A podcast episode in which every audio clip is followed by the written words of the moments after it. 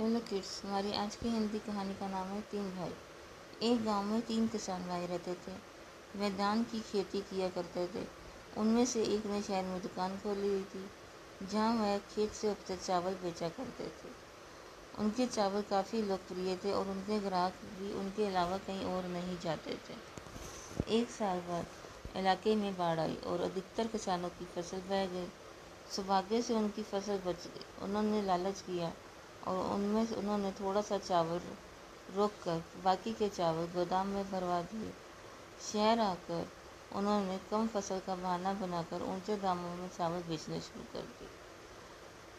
जो गरीब ग्राहक थे, उन्होंने दूसरी दुकानों में जाना शुरू कर दिया।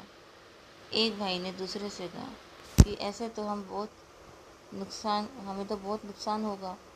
दूसरे भाई ने कहा कि, हम गोदाम से चावल निकाल कर यहाँ ले आते हैं। जब उन्होंने गोदाम खोला तो पाया कि वहाँ चूहों ने उन्हें बोरों को काट दिया था। पूरे गोदाम में इधर से उधर दौड़ रहे थे। उन्होंने ईश्वर को धन्यवाद दिया, जिसने उन्हें समय रहते सद्बुद्धि दे दी। बच्चों, इस कहानी से हमें ये शिक्षा मिलती है। ज़्यादा लाभ का लालच कई बार नुकसानदेह साबित होता है। Thank you.